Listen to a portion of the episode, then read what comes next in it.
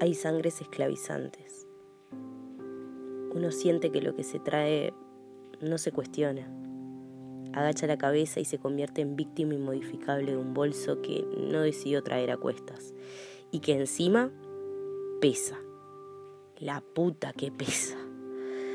Uno también puede cuestionar y hacerse libre de esos vínculos que, aún compartiendo el mismo líquido, lastiman. No toda familia contiene. No toda familia hace bien. No toda familia está destinada a querernos.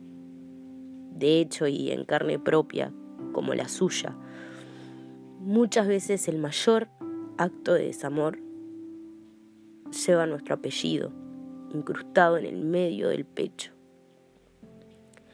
También de ahí podés elegir retirarte y dejar de insistir. Hay sangre que une y salva.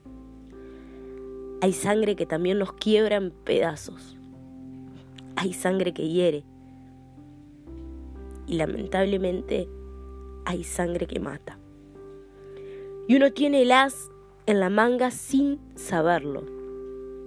Irte de un destino incuestionable te libera, te hace libre, te permite volver a armar la familia que querés. El nombre que nos duele, el espacio que ocupaba ese que uno decide abandonar cuando planta la bandera del hartazgo, ya no importa un carajo. Si te duele, ese es el límite hay cosas que no se negocian. La sangre que nos rompe, tampoco.